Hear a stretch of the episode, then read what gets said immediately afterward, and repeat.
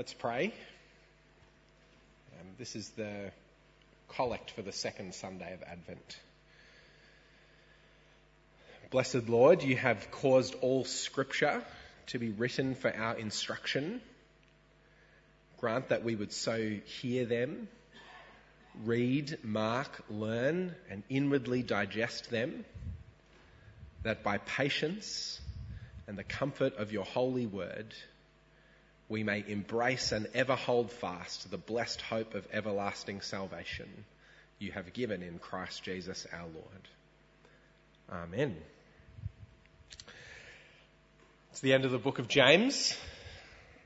How do you feel? I think for most of us, whenever we read James, it feels like we're being put through the wringer. You know, we finish the book and we put our Bibles down just feeling a bit battered and bruised. James is just so intensely and relentlessly practical. It's overwhelming. I Wonder whether that describes you a little bit. And at least in part, James, that's his whole point. He wants to rescue us from a kind of empty, unproductive, dead faith. His burden from beginning to end is to show that real living faith issues in works. That what we really believe is most clearly displayed in how we actually live. And so we can do a bit of a whirlwind tour through the book of James and see how that's played out. So in chapter 1, James said, if we believe that God is really good and really sovereign in control of everything, then we'll be able to perse- persevere joyfully even in the face of fierce trial. And he said later in chapter 1 if we believe that God's word is the perfect law that brings freedom, then we will look intensely into it. We'll trust that the word has the power to transform us and not our own strength and efforts.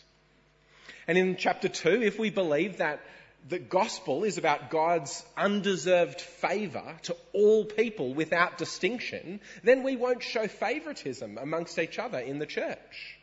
We'll treat all people with dignity and respect. In fact, we'll go even further than that, lowering ourselves in order to lift up the least among us. In chapter 3, if we believe that our words have immense power to create and destroy, then we'll be very careful with how we speak. And we'll speak words that build others up rather than tear them down. And if we believe that life is a mist at the end of chapter 4, then we won't live every day as if it's all under our control. Instead, we'll submit our plans to the Lord. And in chapter 5, if we believe that all earthly possessions and wealth is ultimately fading away, we won't hoard it up for ourselves. Instead, we'll generously, gladly give it away. See, James is showing us, chapter after chapter, that true faith is not about making empty claims. True faith bears visible fruit in the works we do and in the words we say. And so it's entirely fitting that James ends his letter with an exhortation to pray. And here's the main point for today.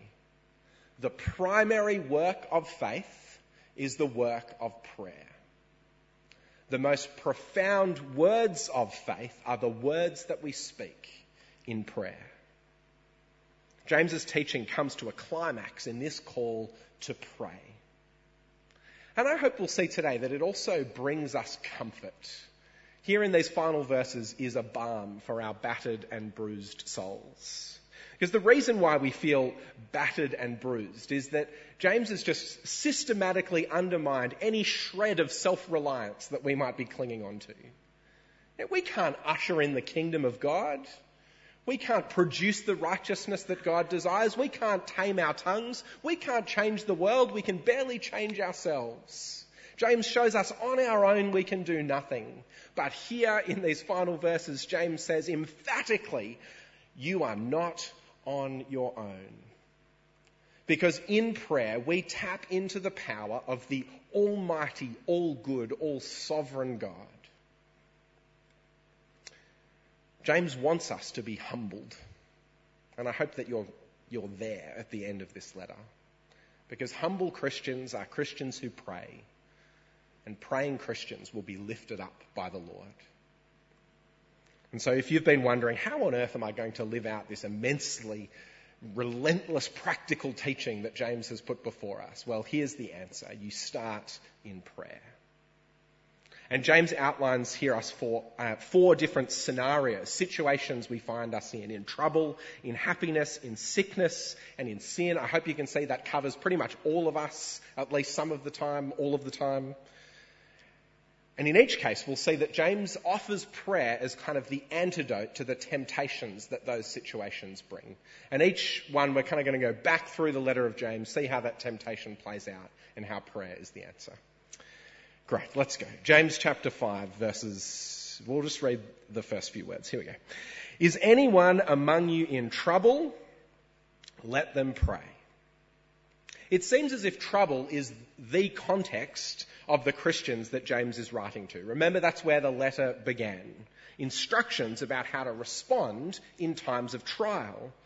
And much of James's letter is concerned with the particular temptations that arise in times of trial and trouble.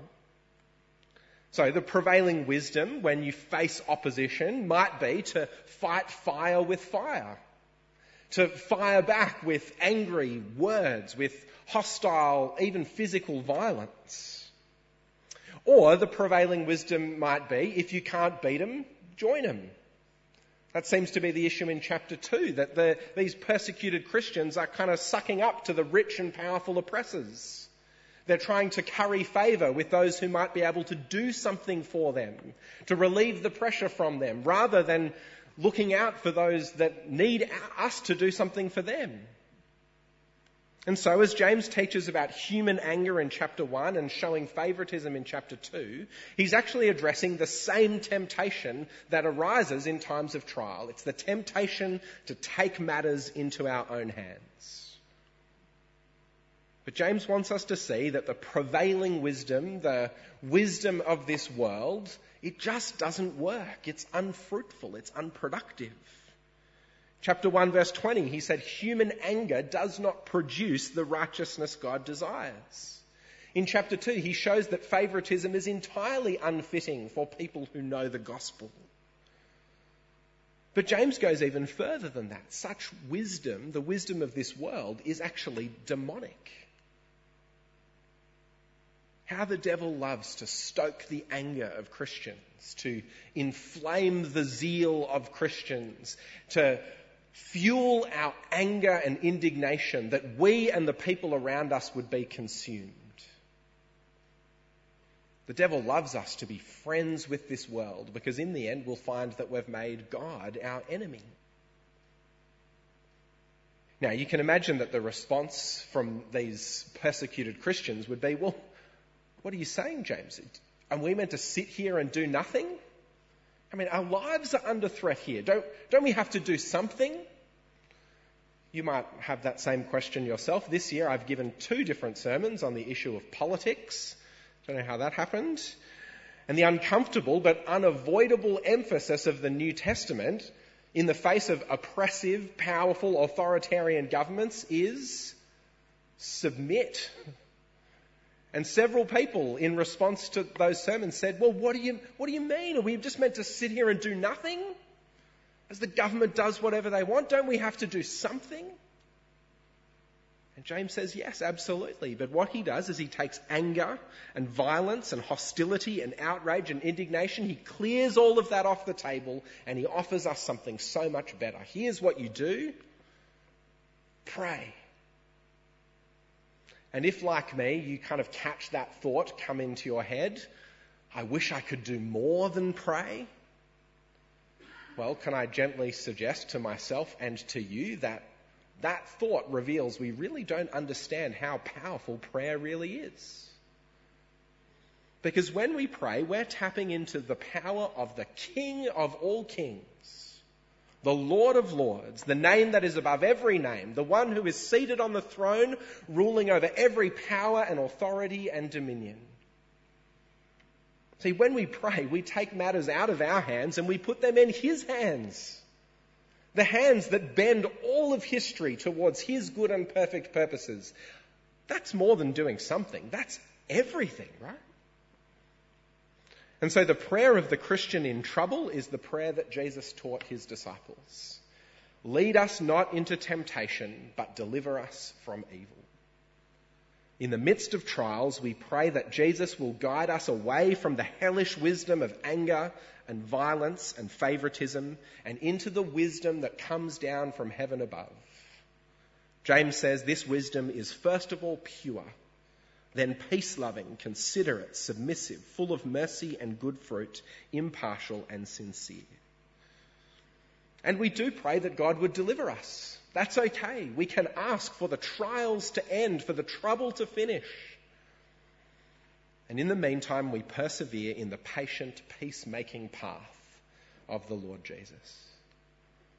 And so, if any one of us is in trouble, let's pray.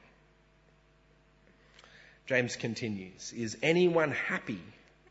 Let them sing songs of praise. One of my favourite prayers is from the old Anglican Compline service. Compline are the prayers that you say just before you go to bed at the end of the night. Um, so you have evening prayer and then you have compline. It's a lot of prayer if you do the whole thing. And we'll pray a kind of version of this prayer together at the end of the sermon, but just listen to it now. Keep watch, dear Lord, with those who work or watch or weep this night, and give your angels charge over those who sleep. Tend the sick, Lord Christ. Give rest to the weary, bless the dying, soothe the suffering, pity the afflicted, shield the joyous, all for your love's sake. Amen.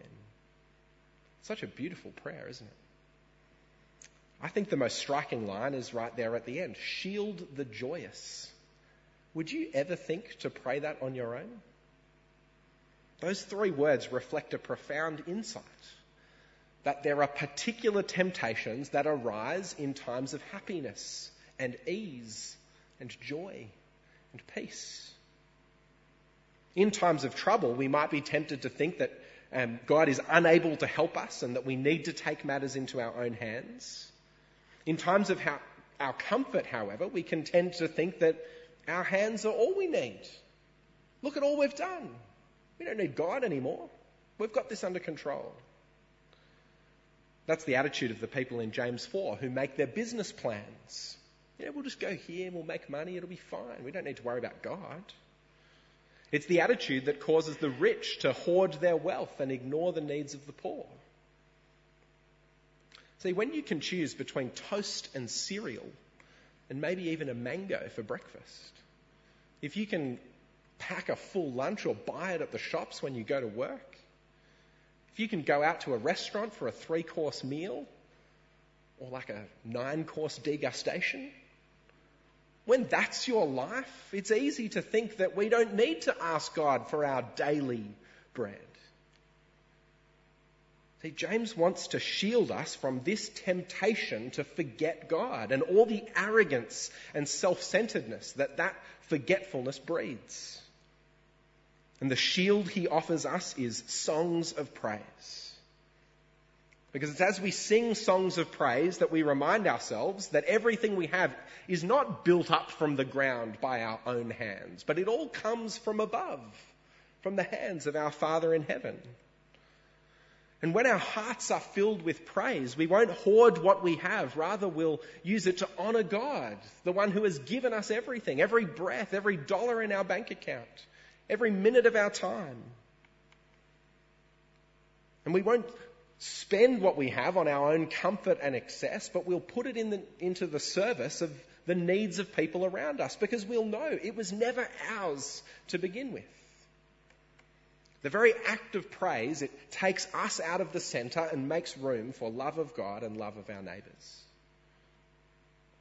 But there's another way in which songs of praise can shield us in our joy.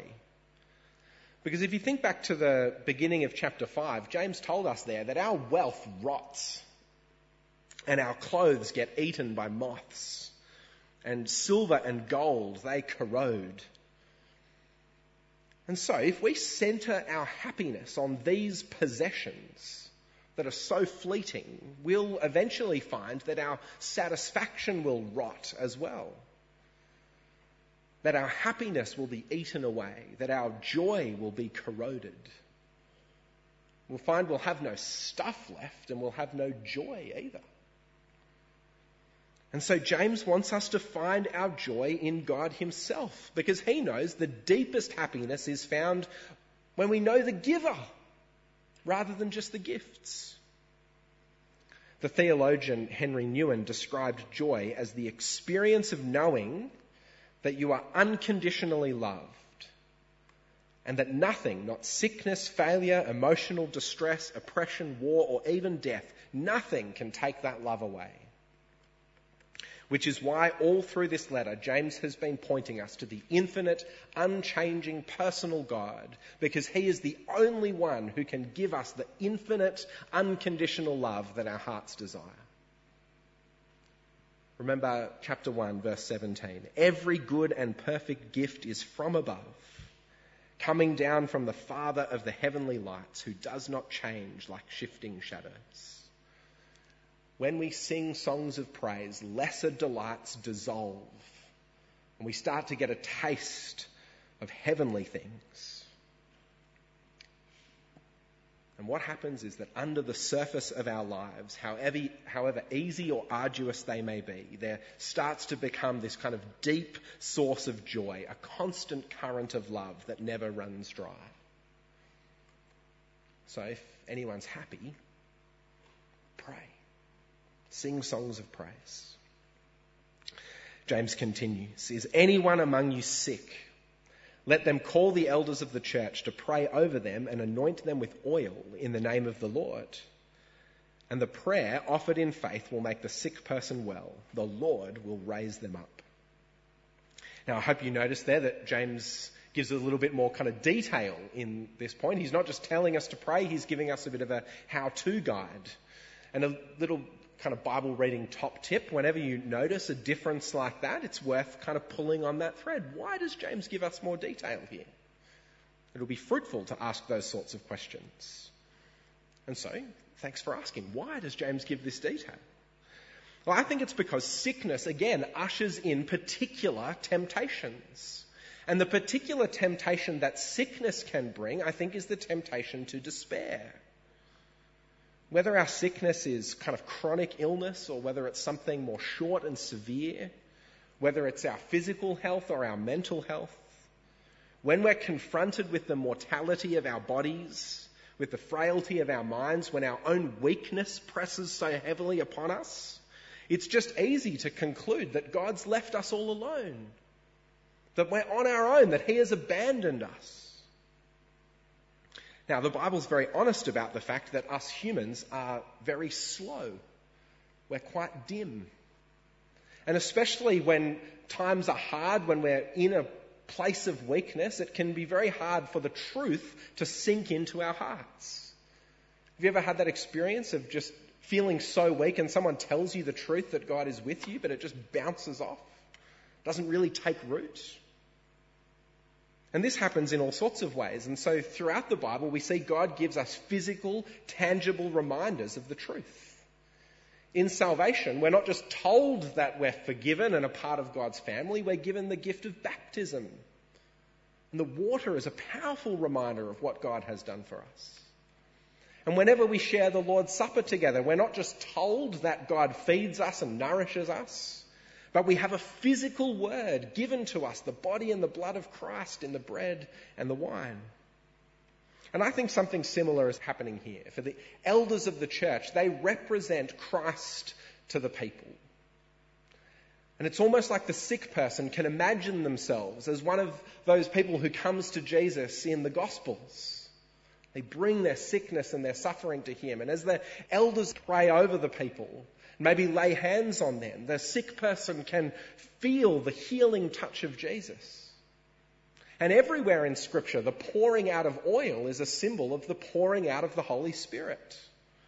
And so as you feel the kind of oil dripping down your head, it's this tangible reminder that the Spirit has filled your heart. I think there's absolutely no reason why we shouldn't do this sort of thing in our church today. Because who of us is not prone to despair? Don't we all need real, physical, tangible reminders that God doesn't abandon us, that Christ is with us by the power of His Spirit, that in trouble and in happiness, and especially in sickness, that Jesus never leaves His people. He never lets us go. The teaching of James 5 is not rooted in outdated superstition. It's rooted in deep gospel conviction. The conviction that we are frail and we not only need to know the truth in our heads, but we need to feel it in our hearts. And the conviction that healing is possible because the Lord is present and prayer is powerful. But do notice that James goes beyond the possibility of just physical healing. Because he also goes on to say that God will raise the sick person up. James wants us to ask for more than God to simply show up and make us better. This kind of prayer has the audacity that the God of the universe would stoop down to us, not only to heal us, but to care for us. Not only to make our life easier, but to make our lives more glorious as He makes us more like the Lord Jesus. That actually, even if our sickness ends in death, that God will raise us up to new life with Him. So, as one writer says, we need to bring wholeness to our souls, even through the brokenness of our bodies. Which is why I think James makes the connection he does between sickness and sin in the second half of verse 15. So let's listen again. The prayer offered in faith will make the sick person well. The Lord will raise them up. If they have sinned, they will be forgiven. Therefore, confess your sins to each other and pray for each other so that you may be healed. The prayer of a righteous person is powerful and effective. Now, I think the Bible is quite clear that there's no necessary connection between specific sickness and specific sin. So if you're in a place of sickness now and you're worried that maybe your sin has brought this upon yourself, that's not necessarily the case. I think the classic example is Jesus and his disciples see the blind man, and the disciples say, Well, whose fault is it, Jesus? Did he sin? Was it his parents' sin? And Jesus says, Wrong question. That, that's not what's going on here. And yet, there is a connection between sickness and sin uh, in a very general sense. We live in a world of sickness because we live in a world of sin. If humanity had never turned away from God, sickness wouldn't have entered into the world. And so, whenever we're confronted with sickness, we're also confronted with our fallenness. And though there's not necessarily a connection between sin and specific sicknesses, there are examples in the Bible where sin does lead to sickness. So think of the grumbling Israelites in the wilderness. They're afflicted by plagues because of their sin. And it's not just an Old Testament thing, in case you're wondering that. The Apostle Paul, in the letter to the Corinthians, he says that some of the Corinthians have even died because of their lack of concern for the poor and their favoritism at the Lord's table. The most striking example of this is David's testimony in Psalm 32. When I kept silent, he said, my bones wasted away through my groaning all day long. For day and night your hand was heavy on me, my strength was sapped as in the heat of summer. Then I acknowledged my sin to you, did not cover up my iniquity. I said, I will confess my transgressions to the Lord, and you forgave the guilt of my sin. Have you ever had that experience? I've had that experience. Probably don't even realize it, that some kind of unconfessed sin just bears so heavily upon you. And when God finally draws confession out of you and you tell someone about your sin and they remind you of the truth of the gospel, that weight just lifts from your shoulders. That's what was happening. See, it's not the case all the time, or even most of the time, but at least sometimes God will use sickness to humble stubbornness, to kind of bring us low, that we'd stop relying upon ourselves, and put all of our trust in Him. And whenever God does that, whenever His hand is heavy upon us, it's only so that same hand can then lift us up even higher than we thought we were before. And so, whatever the case, whatever situation we are in, whenever we face sickness of any kind, it invites us to reflect on the reality of our sin and to humbly confess it before Him in the knowledge that He freely and graciously and generously forgives through the shed blood of the Lord Jesus Christ. Because just as we're not abandoned by God in our sickness, we're not abandoned in our sin. Just as God draws near to the sick, he draws near to sinners. And just as the presence of God is displayed and felt in the reality of Christian community, so is the favour of God. See, that's why James encourages us to confess our sin to one another. Not just that we would kind of feel really bad about what we've done, no, the, the, exact opposite, so that we would really feel the forgiveness that comes through the Lord Jesus. As we hear our brothers and sisters say to us, Jesus has forgiven you. In the face of our sin, when, when, when we're confronted with our own failure, it can be hard to know real assurance that God has really poured His grace out upon us. And so God gives us that gift of Christian community that we would speak the gospel to one another in our weakness. I love the way that Dietrich Bonhoeffer says the Christ in our own heart is often weaker than the Christ in the word of our brother. He says our own heart can be uncertain, but our sisters or our brothers is sure. 1 John 1 7 says, If we walk in the light as he is in the light, we have fellowship with one another and the blood of Jesus, his Son, purifies us from all sin. Fellowship with one another and the cleansing blood of Jesus go hand in hand. And a church that is a place of kind of regular, humble confession becomes a place of life and peace and safety and joy in the Lord. Whether that's our own sin as we kind of courageously bring it out into the light, or whether it's the sin of others as we lovingly pursue those who are wandering from the truth. Interestingly, this week we received the results back from the NCLS survey that we did. Remember we did that earlier in the year? We kind of answer a bunch of questions about the life of our church. Yesterday I saw a striking statistic. Only 6% of us said we would certainly follow up someone that we knew was drifting away from church. 6% seems low, don't you think?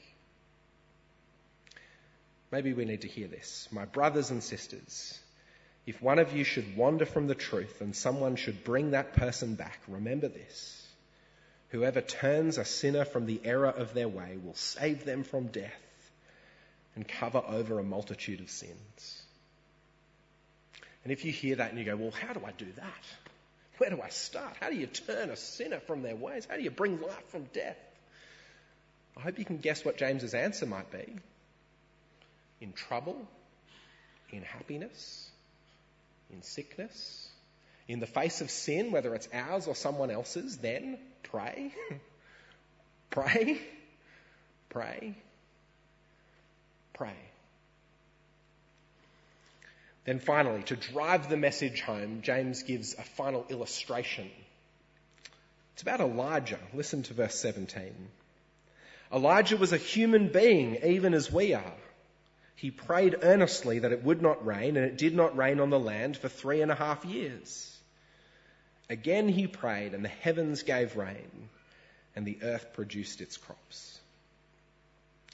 I reckon that feels a bit random, don't you? Why Elijah? Of all of the people in the Old Testament, why does he pick him as this example of prayer? Top Bible reading tip when you ask that sort of question, pull on the thread. It will bear fruit. And so we go back into 1 Kings and we think about the story of Elijah and we see all of these kind of strange resonances with the message of James.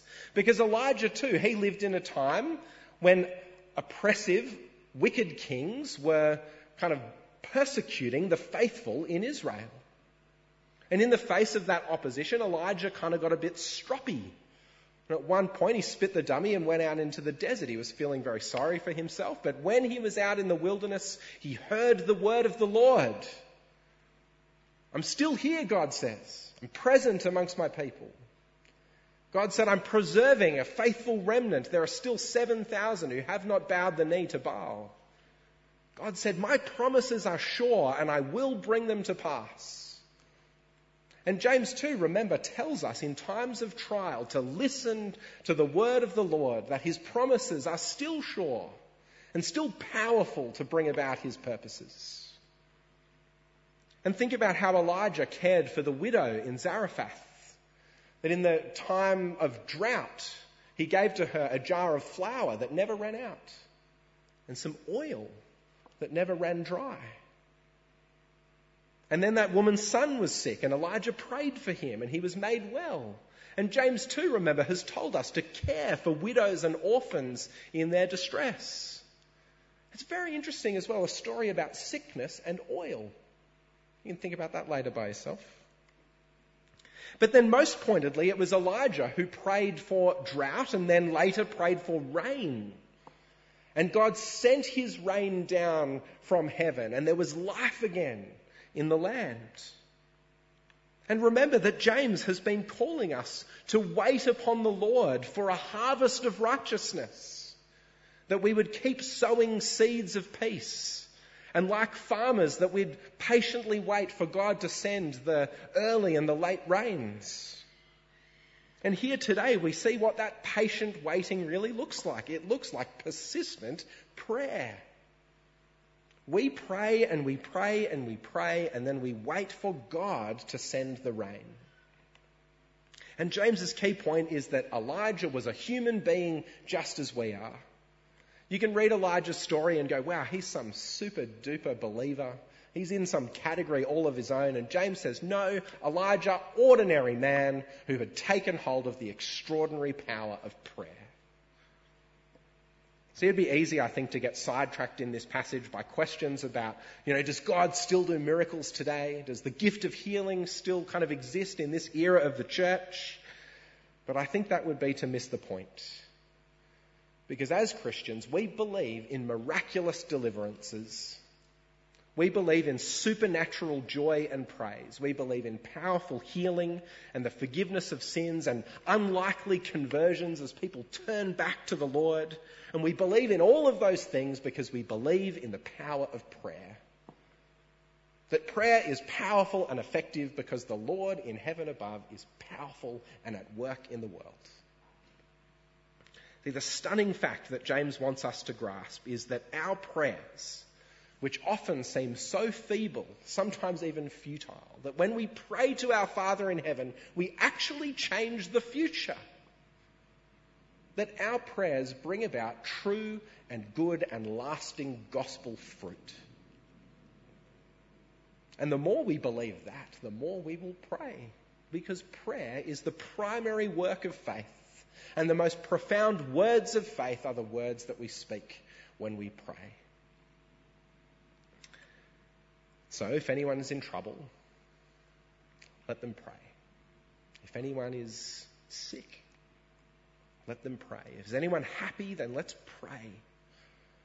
In the face of our sin, let's get together and confess our sins to one another and pray. There you go. Long sermon, simple point. Pray. We pray. God sends the rain. That's how it works. I reckon what we should do is just roll straight into open prayer. We've got some really clear categories and instructions from God's word tonight. Um, feel free to stand up where you are and speak in a louder voice than you think you need to, or you can come up to the front here. Let's pray. Lord God in heaven, would you please fill your people now with faith that we would courageously and boldly pray to you? And would you please hear us and answer us in Jesus' name? Amen.